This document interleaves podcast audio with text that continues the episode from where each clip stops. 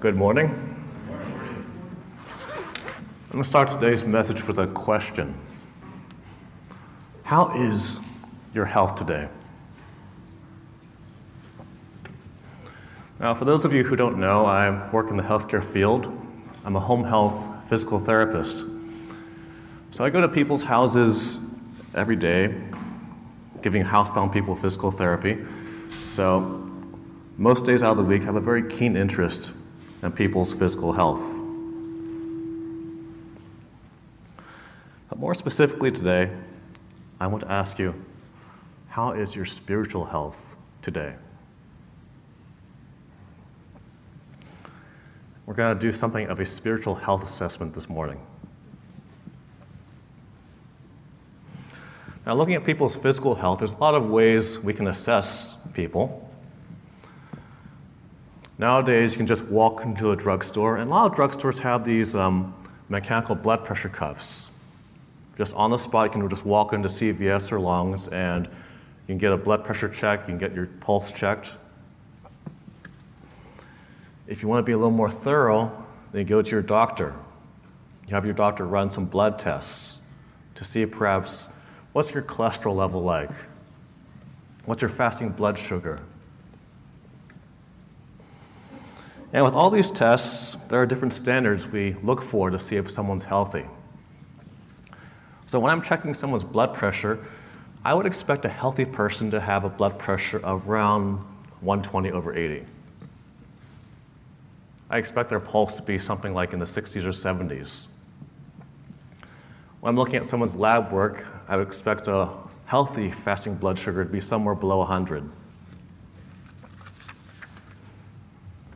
But how do I measure my spiritual health? I can't really go get some blood work done or have a CAT scan to see what is the health of my soul. So, what can I do?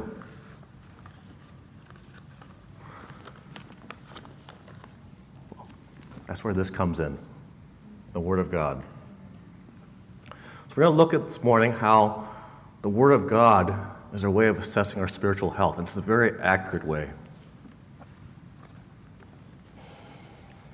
Now, when we look at the uh, ways that people assess their health in the physical world, there's actually a lot of uncertainty. Now, it happens sometimes that tests make mistakes.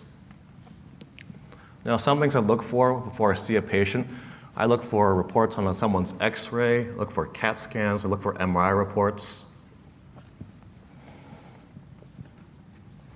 And you know, you use an x ray to check if someone has a broken bone, to see if someone has a fracture. You might use an MRI to detect if someone has tumors, where they are, if they have cancer. But the fact is, a lot of these tests are not 100% accurate. There are sometimes, even when an x ray technician does everything by the textbook and does everything correctly, an x ray will fail to pick up a fracture. I've, I've had that happen before. Or sometimes an MRI. Now, a lot of people think of the MRI as you know, the best possible way to, to look into someone's body, the best possible in imaging. But yet, even an MRI can make mistakes. And one paper I read said that sometimes an MRI is only 75% accurate in detecting knee conditions.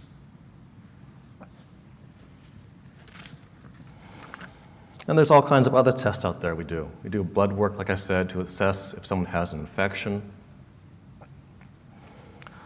And a lot of these tests, they actually come with a disclaimer. They say there is a chance of error.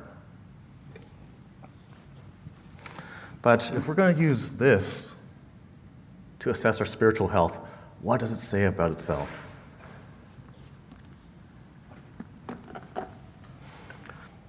Second Timothy 3:16 it says all scripture is given by inspiration of God. And 2 Peter chapter 3 verses 20 to 21 it says no prophecy of Scripture is of any private interpretation, for prophecy never came by the will of man, but holy men of God spoke as they were moved by the Holy Spirit.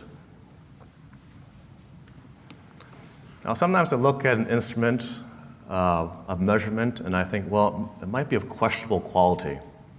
Now I'll give you an example. Um, last year, um, Christina brought, um, bought a little pregnancy test from a drugstore. And, you know, came out positive, and you can see she is pregnant. But, you know, I saw the box and it said, made in China. Now, I, am Chinese, I can say this. Some things from China are of questionable quality. Um, yeah, so we went, and got a more thorough test at the doctors, and things were positive for sure. Yeah. But, you know, when we look at the origin of the Word of God, well, this is not something that just came from a group of people, a random group of people. This is something that came from God Himself, 100% from the Lord who made heaven and earth. And what else does the Word of God say about itself? We see in the book of Hebrews, this is uh, chapter 4, verse 12. I'll just read it. It's a well known verse to many of us. It says, For the Word of God is living and powerful, sharper than any two edged sword, piercing even to the division of joints and marrow, and is a discerner of the thoughts and intents of the heart. So it says in this verse that the Word of God, the Bible, is a discerner of my thoughts, everything that's going on in my heart. As the Word of God can discriminate and pass judgment on what's going on in my thoughts and my heart, it's really able to show the condition of my heart. So, if you want to do an examination of your soul, if you want to, so to speak, get an MRI or x ray of your heart, then the Bible is your tool to use.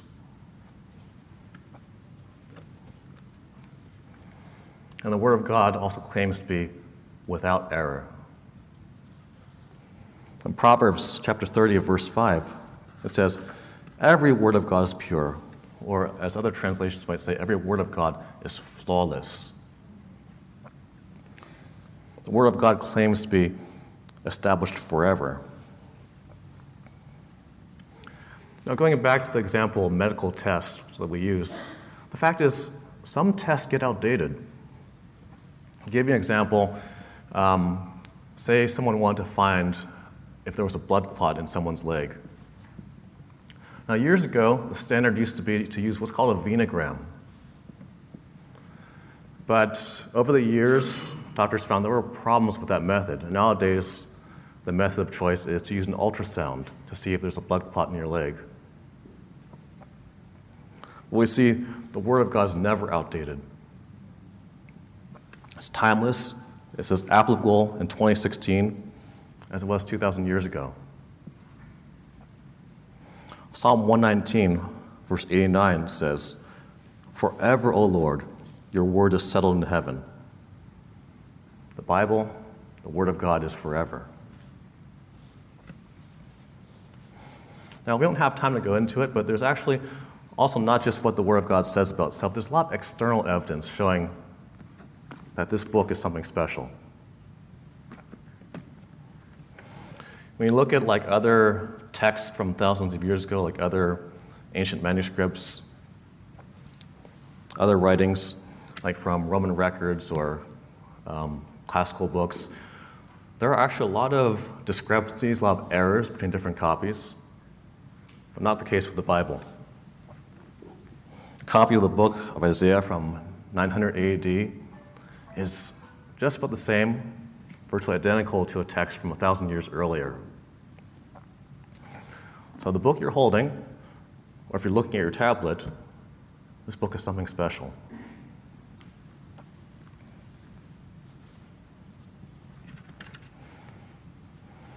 So, what does the Word of God say about the condition of my soul? Now, I've spent some time talking about how the Word of God is really an accurate tool in assessing where you are spiritually. But what does it say now about my heart? And really, the, the initial news is not good. Now, a common misconception out there in the world is that people are inherently good. That, you know, despite all the evil that goes on in the world, deep down inside, I'm a good person. Well, the Word of God says different. This is what the Word of God says about my heart. I'll just read, uh, this is a verse in Jeremiah, this chapter 17, verse 9. The Word says, The heart is deceitful above all things and desperately wicked. Who can know it?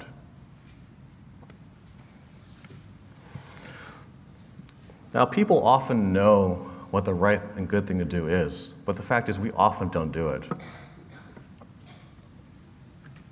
More often than not, we have the tendency to do the wrong thing. In uh, chapter 7 of Romans, this is verse 18, I'll just read it. The writer Paul says, For I know that in me, that is in my flesh, nothing good dwells. For the will is present with me, but how to perform what is good, that I do not find. And really, human heart is full of all kinds of filth. Now, people sometimes blame a poor upbringing or a bad environment on why they do bad things. But the Bible says, you know, all the evil that you do, that really comes from inside your heart. The Lord Jesus said in Mark chapter 7, verse 20, What comes out of a man, that defiles a man. For from within, out of the heart of men, proceed evil thoughts, adulteries, fornications, murders, thefts, covetousness, wickedness, deceit, lewdness, an evil eye, blasphemy, pride, foolishness. All these things, all these evil things come from within and defile a man. So, in terms of what the Bible says, it says, I have a definite heart condition. And not to make it sound depressing, but there really is worse news yet to come.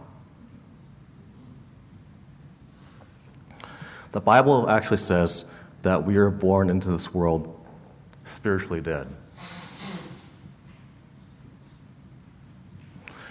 Now, we have a common piece of equipment in hospitals that we use to detect someone's heartbeat. It's called an EKG, an electrocardiogram. So it shows the rhythm of someone's heart. And I think everyone's seen it. It kind of has this little line that goes up and down. Now, if the Bible were an EKG machine hooked to my heart, if, the, if say, the Bible was something to, that could detect spiritual life, what would it show about my heart? Now, if I have not believed the gospel, if I'm not a believer, if I'm not saved, if I'm not a believer in the Lord Jesus, then the Bible points to me as being dead spiritually. If the Bible were an EKG machine and it were hooked to someone who's not a believer, it would register a flat line. Nothing. The Apostle Paul, he writes in the book of, book of Ephesians, chapter 2, verse 1, he talks about unsaved people as being dead in trespasses and sins. And also in the book of Colossians, Paul says that the Colossians, before they were saved, were dead in their trespasses and the uncircumcision of their flesh. Now, most of us know what it means to be physically dead. Perhaps some of us at some point have seen a dead body, whether at a hospital or a funeral. A dead body does nothing. It's lifeless. There's no movement, there's no activity, there's no breathing.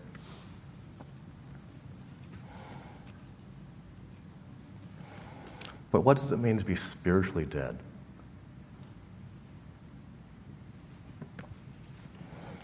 Now, death, just to clarify, death doesn't mean that you cease to exist.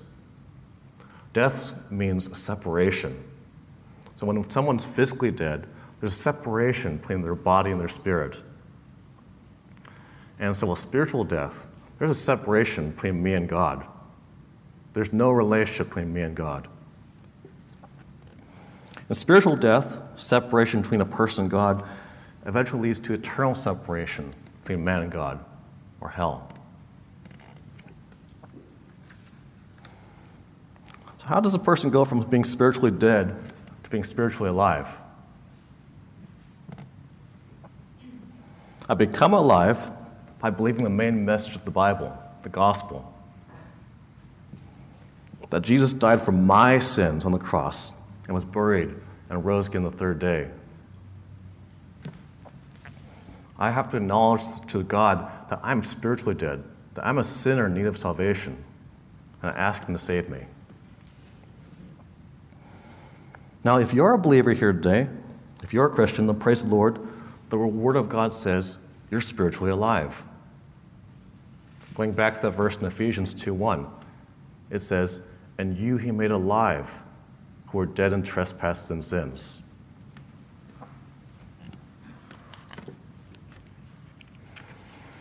Now, if you are a believer in the Lord today, do you have life signs?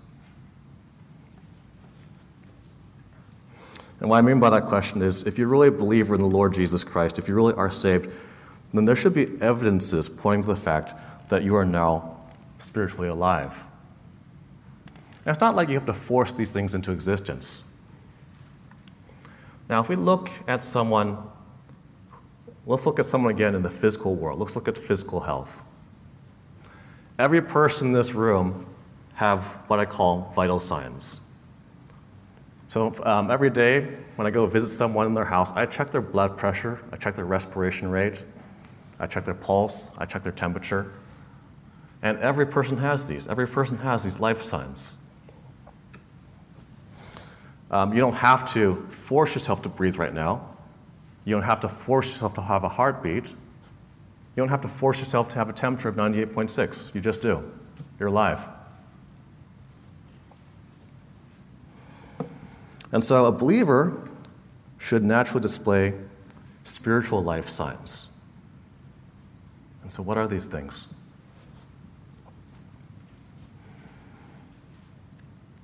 The Bible talks about the fruit of the Spirit in a believer's life. These are things that a believer should display.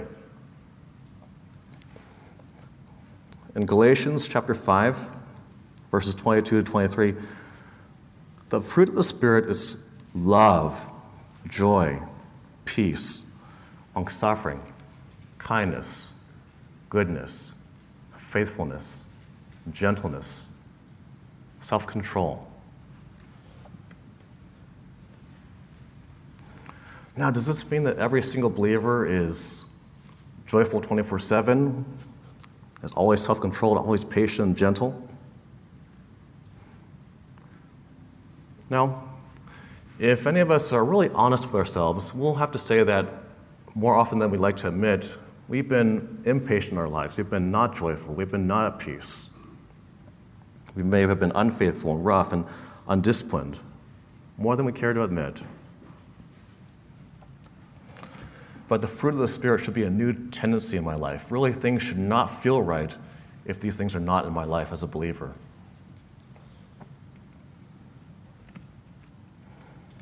Now, looking in general at people's physical appearance, we can, we can tell, we don't have to be a doctor, but we can tell when someone's really healthy or not.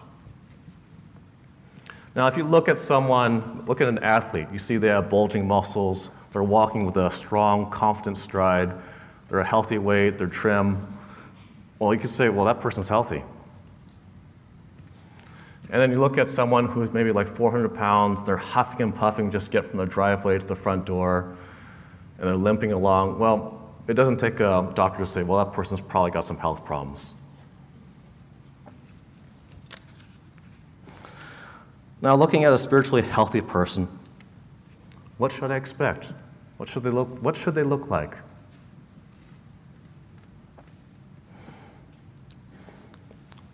What are the characteristics of a spiritually healthy person?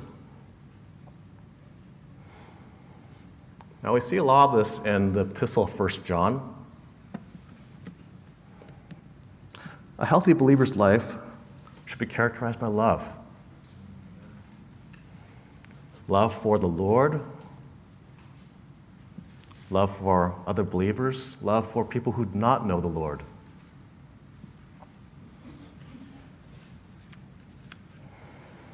First John 4 7 states that everyone who loves is born of God and knows God. I should have a life characterized by obedience. I should be someone who wants to do what the Lord says, doing his commands, really practicing righteousness in my life. Again in 1 John in chapter 2 verse 3, John says, "By this we know him, if we keep his commandments." Fact is, if you really love someone, you, you want to do what they say.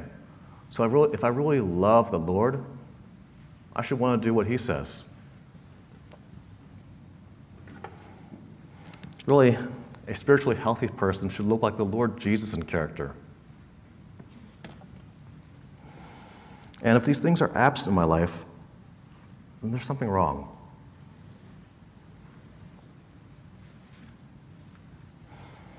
If I'm a believer, I should have a hatred of sin. First John again says in chapter 5 verse 18, "We know that whoever is born of God does not sin." But he who has been born of God keeps himself, and the wicked one does not touch him. Now, again, this does not mean that as a believer I never sin. I can say, I'll confess for myself, that as a believer I've sinned more times than I would care to admit. But that should no longer be my practice. That should no longer be what I gravitate towards. That should no longer be my natural tendency in life. So I'm going to go back to that question I asked at the beginning. Spiritually speaking, ask, ask yourself, how is your health today? Am I doing well in my spiritual health? As John the Apostle puts it, am I, am I abiding in Christ? Or has my spiritual health taken a downturn recently?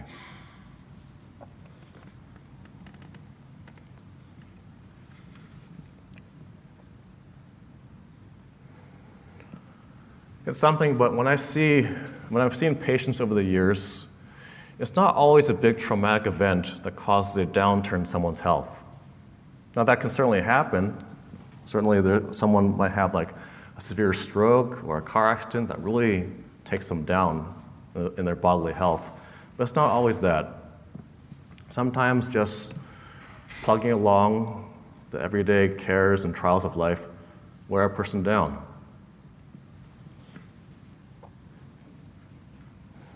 And it can be that way with our spiritual health too. Maybe we don't have like something that's overtaken us, like sexual immorality or lying or covetousness, but perhaps we've let ourselves grow weary and bitter. And before we know it, we've, we have gone old and bitter, spiritually speaking. Now, I mentioned earlier in this message that the Word of God is your assessment tool to see how you're doing spiritually. I'll just give you a few examples. A few of them I'll say what I was convicted by personally recently. Let's say when I read a verse that tells me to love my brother. Well, let me ask myself, am I really loving my brother? When the Bible says, like in a verse like Hebrews 13, verse 5, be content with such things as you have. Well, if I look at my own heart, and, and I'm really honest with myself, am I really content with what the Lord's given me? Or do I have a spirit of discontent and ingratitude? When the Lord commands me in Hebrews later on, verse, uh, chapter 12, verse 14, to pursue peace with all men and to beware of any root of bitterness, let me ask myself have I let myself become bitter towards a brother or towards the Lord?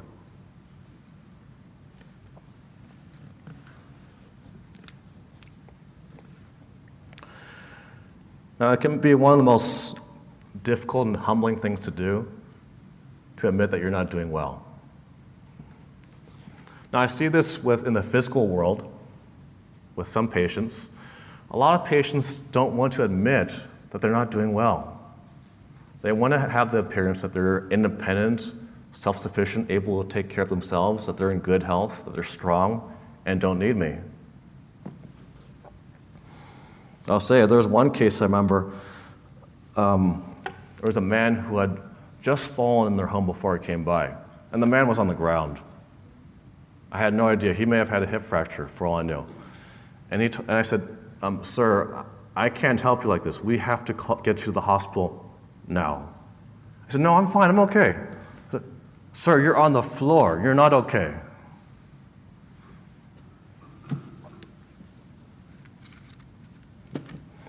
One of the first steps to getting back into good spiritual health is to admit I have a problem. I'm not doing well.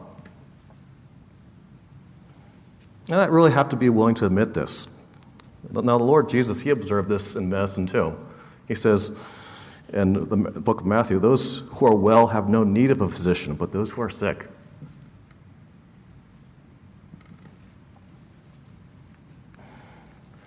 Now, spiritual unhealthiness, it can, it can manifest itself in various parts of my life.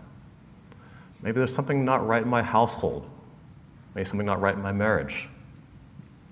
Maybe my relationship with some people in the church is not as it should be. Maybe things are not well at my workplace. The fact is, it can really take another pair of eyes to help me get back up to full health. Someone who can objectively apply the Word of God to me, help me see what's wrong. And you know, just giving you an illustration again from the physical world. A lot of times, it takes another, set of eyes to help someone out of their physical health problems. Now, occasionally, very occasionally, when I'm trying to get a person to exercise, I come by a patient who is disciplined and actually does their exercise every day, follows a diet plan, and actually gets better. But that's actually really rare. Most of the time, I have to um, recruit a family member to please bug my patient to do their exercise every day, watch what they're eating, keep them on the right track. And spiritually, that's, what I'm, that's probably what I need also. I need someone to help me be accountable, to help me keep on the right track spiritually. I pray with Christina just about every day. I talk to her about perhaps how things were not well with my day at points spiritually, perhaps things were bad in my thought life. I, I tell Christina those things. But I also have a brother that I pray with once a month who's also an accountability partner. It might be good for me to approach an older brother or sister who can talk me through my issues and lovingly use the Word of God to point this out to me and get a plan of correction going. Now, I'll just confess, I had a situation myself about seven years ago where I was having a lot of anger and resentment towards my boss at the time. And it was spilling into other areas of my life. I was not just upset at work, I was upset outside of work too. And at that time, uh, one of my elders is actually Eric. He showed me from the Word of God what my problem was. Like I said, for the Word of God, you can see as an instrument to, to determine how is your spiritual health, and it can really pinpoint your problem because it's a discerner of the thoughts and, and intents of your heart. Now, while my, while my boss at the time may have been, been engaged in some questionable practices, the fact was, the real problem was in my heart. Because you look at a verse from the book of Ephesians, talking about how to behave in the workplace. It says, Be obedient to those who are my masters according to the flesh, with fear and trembling, and sincerity of heart as to Christ. Now, it really didn't matter what my boss was doing. The fact was, I had to have a respectful attitude towards my boss, and I, I was not having that.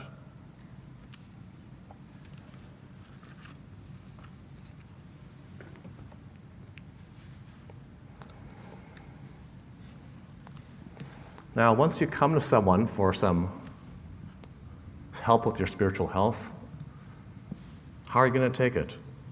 And what I mean is this. In fact, is some people do go to the doctor when they realize something's wrong, but once the advice is given, they're not willing to carry through with the doctor's advice.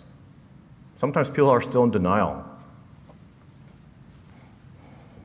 Now, I've come by people who um, they may have had a MRI showing that they are diagnosed with some very bad form of cancer. But rather than follow the doctor's advice, they reject it and they leave the hospital AMA, what, what we call against medical advice. And these situations often don't end well. So when I approach a brother and I get counsel perhaps from my elders about my spiritual health, how am I going to take it? Am I going to get defensive and deny that anything's wrong? Or am I going to take it as advice from the Lord Himself and go ahead and follow through with it?